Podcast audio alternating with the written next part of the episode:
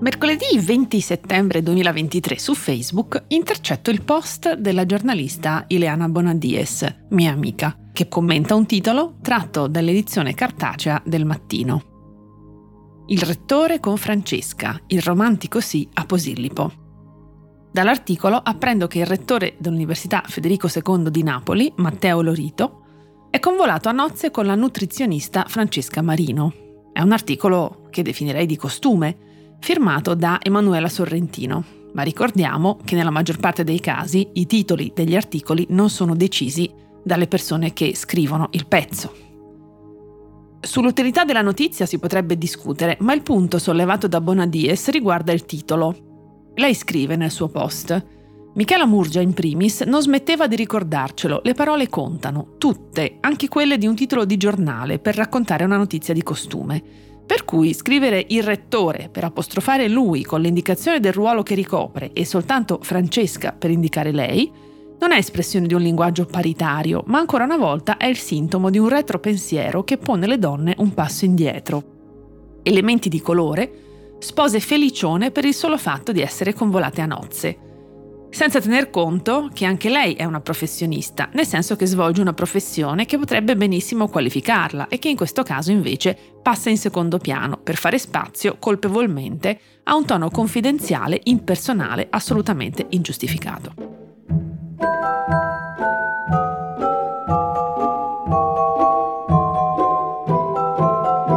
Questo è Amare Parole. Io sono Vera Gheno, sociolinguista, e saluto chi mi sta ascoltando.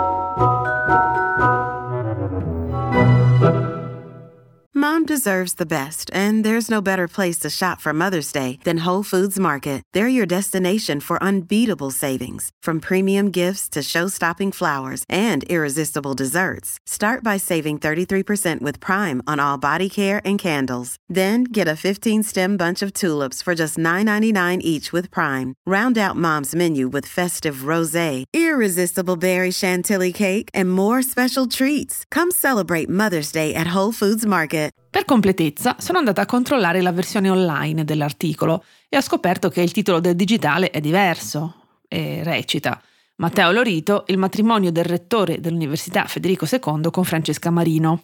Occhiello, testimoni l'assessore comunale Sant'Agada con la moglie Barbara e i fratelli degli sposi Alessandro Marino e Bice Lorito.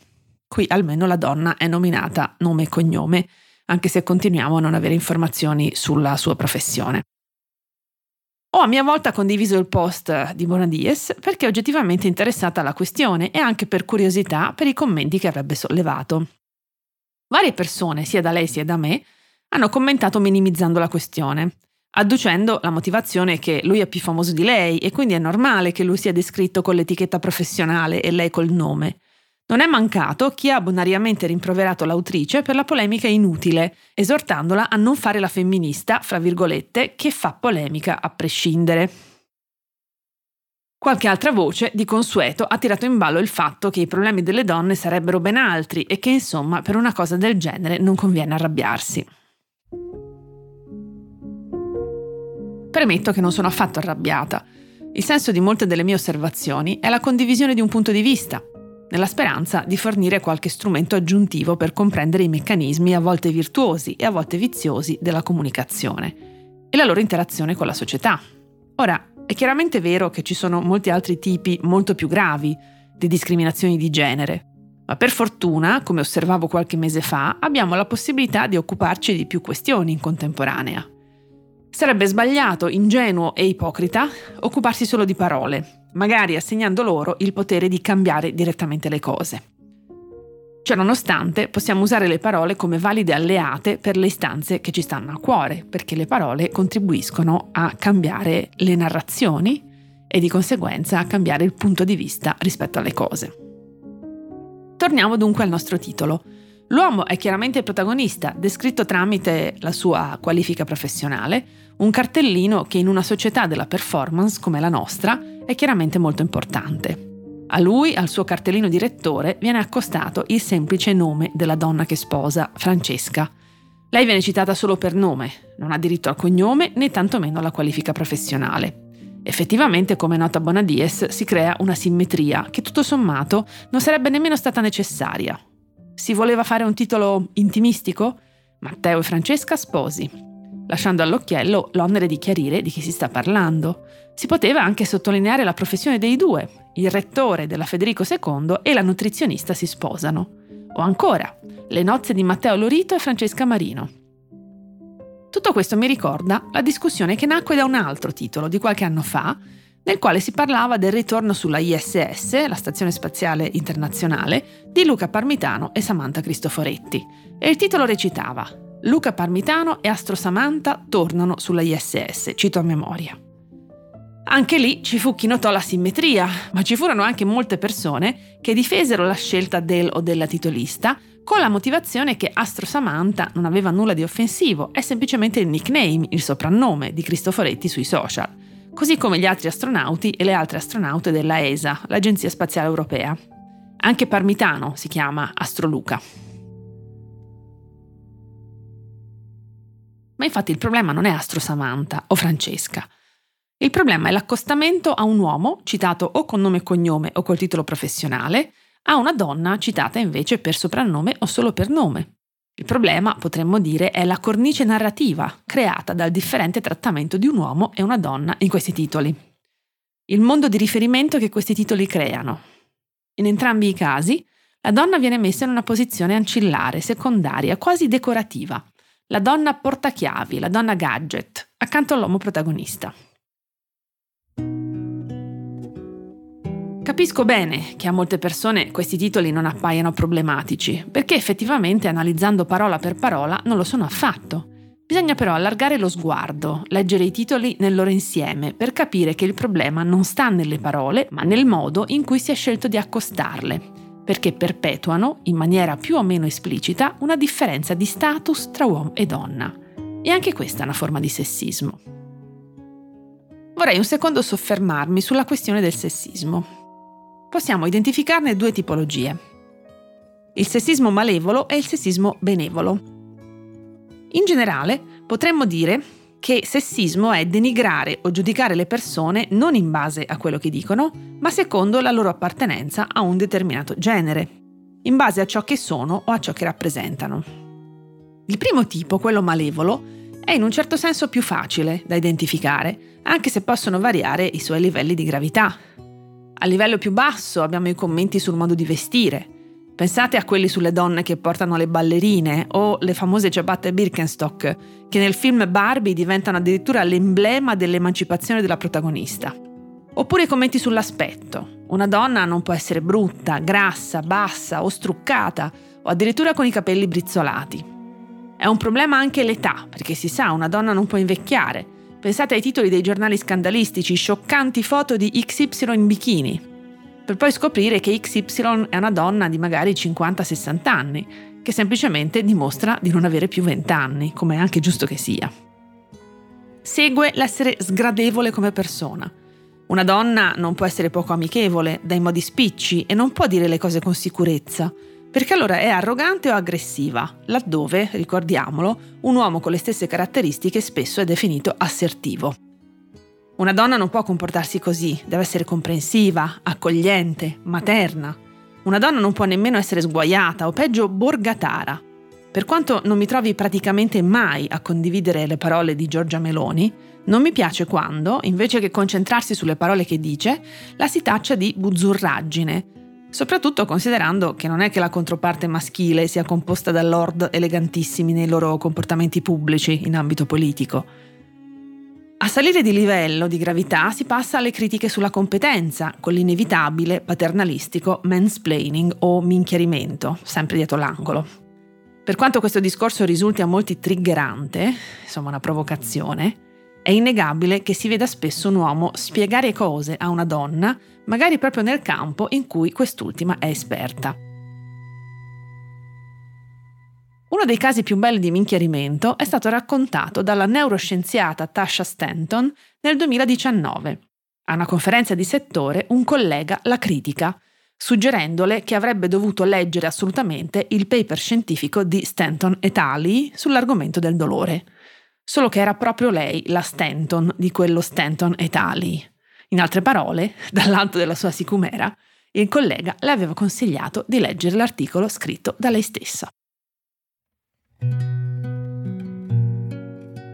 Ancora salendo, identifichiamo nel sessismo malevolo le offese correlate alla supposta condotta sessuale di una donna, che si sa non può essere promiscua o poco fedele, ma del resto, oltre che puttana, non va nemmeno bene che non abbia una vita sessuale attiva, nel qual caso chiaramente è frigida.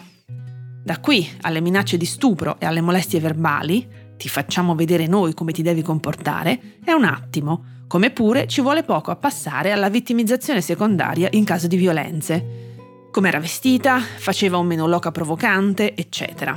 Per finire, con le affermazioni generalizzate sulle donne che si sa sono tutte indistintamente meretrici, affamate di soldi, a riviste, eccetera. Sì, ci sono gruppi che sul genere femminile si esprimono così. Ma ripeto, se il sessismo malevolo è più facile da individuare, anche se talvolta ci caschiamo anche noi donne, per esempio quando commentiamo altre donne come brutte o sciatte o peggio vecchie, o magari diciamo che una ha fatto carriera con favori sessuali, ecco insomma ci caschiamo con le scarpe, esiste l'enorme settore meno visibile del sessismo benevolo, tanto più infido quanto più difficile da individuare. E nei titoli di giornale che per forza di cose richiedono una grande sintesi, ne troviamo a bizzeffe. Oltre agli esempi già citati, possiamo ricordare l'uso dell'articolo solo nel caso delle donne, Murakami e la Atwood nel Toto Nobel. Riflettiamo un attimo. C'è davvero bisogno dell'articolo per definire la donna? Proprio Michela Murgia diceva di sé: La Murgia è una zona della Puglia, io sono Murgia, senza la. Questo uso dell'articolo veniva rilevato già da Alma Sabatini nel suo importantissimo scritto Raccomandazioni per un uso non sessista della lingua italiana dell'86-87. Semplicemente l'articolo davanti al solo cognome della donna non serve perché crea una differenza, crea una asimmetria. Poi, parlare di lei qualcosa per indicare una donna ai vertici di un'azienda o la moglie di un uomo famoso. A questo proposito sono un problema anche le donne descritte in base alle loro relazioni familiari o ai loro ruoli dentro la famiglia. Muore madre di cinque figli. La moglie o la figlia di Pinco Pallino diventa presidente del CDA. Presenti alla festa Tizio e moglie, Caio e fidanzata. Ovviamente il topos della madre è particolarmente amato. Ma queste donne è come se venissero svuotate di qualsiasi altra individualità che non sia quella di essere accanto o vicino o in prossimità di un uomo famoso.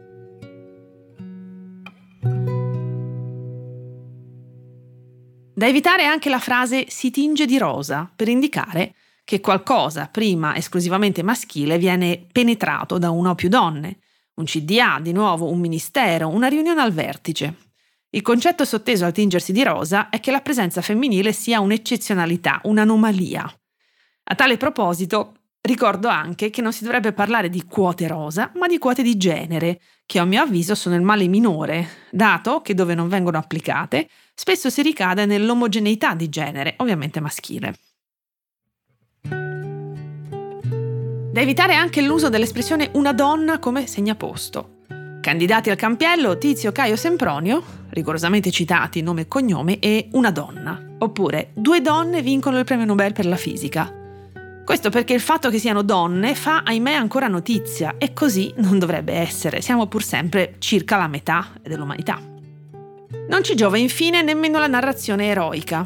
I titoli nei quali si decantano le madri coraggio, che preferiscono far nascere il loro figlio anziché curare il proprio cancro, o la coraggiosissima studente che si laurea due giorni dal parto, o discute la tesi di dottorato con le doglie, o quella che riesce mirabilmente a conciliare il suo essere madre con il suo essere professionista la donna fa notizia perché è eccezionale, mentre fa molta fatica a vedere riconosciuti normalmente i propri meriti in circostanze appunto non eccezionali.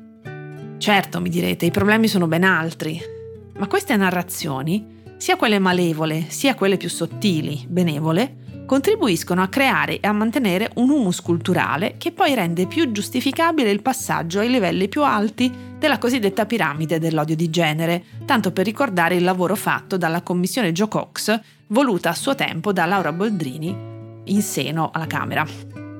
Troverete il report finale della commissione Joe Cox proprio sul sito della Camera sotto forma di PDF e anche un'immagine di questa famosa piramide. E i quattro livelli che identifica sono questi. Alla base abbiamo stereotipi e false rappresentazioni. Stereotipi negativi, rappresentazioni false o fuorvianti, insulti, linguaggio ostile normalizzato o banalizzato.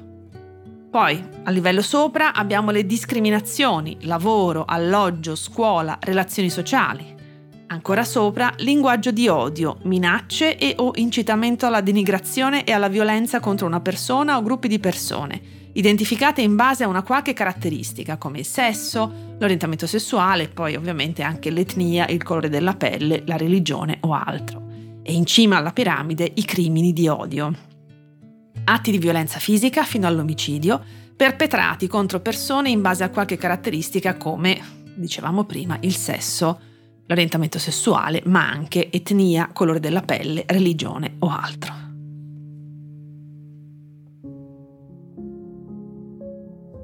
Pensare alla piramide della discriminazione e dell'odio non vuol dire assumere che si passi automaticamente da un livello all'altro. Non vuol dire che chi pratica le forme base di sessismo, in questo caso malevolo o benevolo, siano poi le stesse che fanno un'escalation verso per forza il femminicidio. Ma vuol dire che oltre a denunciare e opporsi alle discriminazioni nel mondo del lavoro, alla mancanza di un vero stato sociale che renda più semplice essere madri, alle violenze e ai femminicidi, occorre occuparsi anche di quello che accade alla base della piramide, nella nostra quotidianità, attraverso l'uso di parole che non fanno che perpetuare determinati modi di vedere la donna e di descrivere il suo ruolo nella società. Quindi sì, quello di Ileana sembra un post piantagrane, fastidiosetto e nulla di più ma può aiutarci invece a ragionare in maniera più lucida su questioni linguistiche sulle quali penso che dobbiamo tutte, tutti e tutte diventare meno tolleranti. Io sono convinta che i mezzi di comunicazione di massa possano fare molto di più, possano curare di più le parole che usano e in questo modo innescare finalmente dei circoli virtuosi.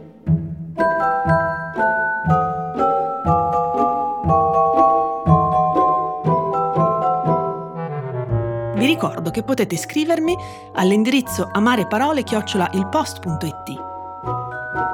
Sperando che queste parole possano essersi trasformate da amare a un po' più amabili, vi saluto e vi aspetto, come sempre, al prossimo episodio.